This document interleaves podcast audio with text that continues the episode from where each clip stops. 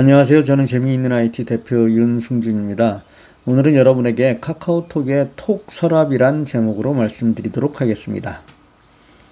살면서 어떤 일이 생기면 가장 가까운 사람들이 가장 늦게 알게 되는 경우가 있습니다. 여러 원인이 있지만 가장 가깝다고 인정하기에 당연히 알겠지 않은 생각으로 알려주지 않은 것도 그 이유 중 하나입니다. 많은 한국 사람이 가장 친하고 또 가장 잘 안다고 생각하는 앱이 카카오톡인데 사실 가장 모르는 것이 카카오톡이기도 합니다. 카톡은 정말 많은 기능을 가진 SNS이고 이 기능은 계속 추가되어 이젠 어떤 SNS도 비교할 수 없는 경지에 이르렀습니다.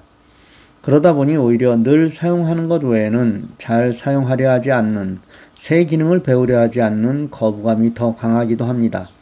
특히 나이가 들수록 새로운 것에 대해 본능적인 두려움과 거부감을 가지고 있는데 스마트폰 사용에는 가장 고쳐야 할 요소입니다. 물론 새 것을 잘 사용하게 되면 기존에 사용하던 모든 방법을 버려야 할 때도 있습니다.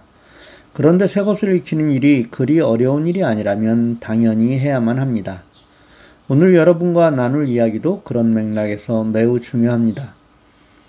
새로움을 두려워하지 마시고 그것에 잘 적용해 나갈 때 비약적으로 발전하기 때문입니다. 우리가 매일 사용하는 카카오톡에 톡 서랍이 있다는 사실을 아는 사람은 거의 없습니다. 이 글을 읽고 있는 여러분도 처음 들어본 분들이 많을 것입니다. 제가 이 톡 서랍을 본 후의 반응은 많이 놀랍다는 것입니다. 지금까지 그 자료들을 찾기 위해 많은 시간을 들였었는데 이젠 아주 쉽게 찾을 수 있게 되었기 때문입니다. 그리고 카카오에서 엄청난 일을 기획하고 있다는 냄새를 맡을 수 있었습니다. 한국에서 젊은이들이 취업하고 싶어 하는 기업 1위는 카카오입니다. 삼성, 네이버 등을 누르고 카카오가 1위입니다.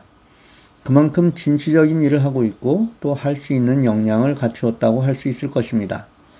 저나 여러분은 이런 회사에서 무언가를 만들었을 때 그것을 잘 누리면 됩니다. 이 톡서랍은 일종의 클라우드입니다. 카카오에서 제공하는 클라우드라고 생각하시면 무방할 것입니다.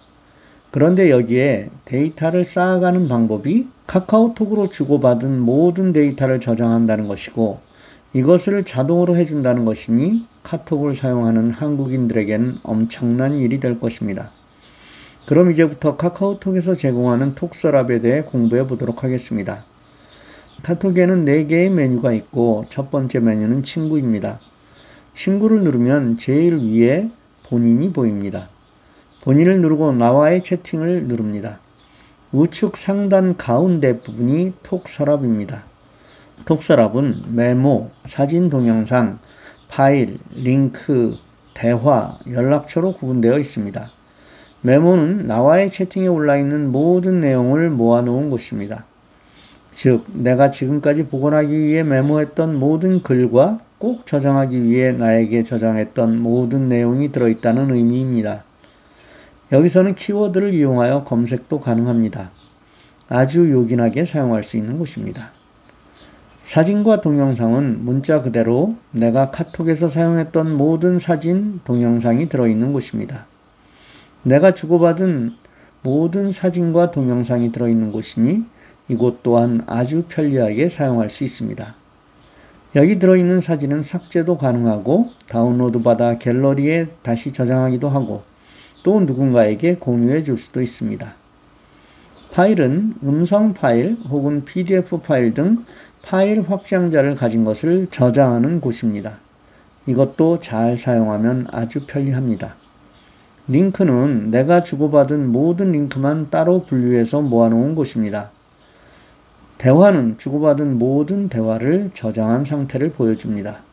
즉, 자동으로 백업된 채팅방별 대화 내용을 백업한 상태로 보여지는 것입니다. 연락처는 연락처 내용이 변경될 때마다 자동으로 백업이 됨을 알려주고 필요하면 이곳을 통해 연락처를 복원할 수 있습니다.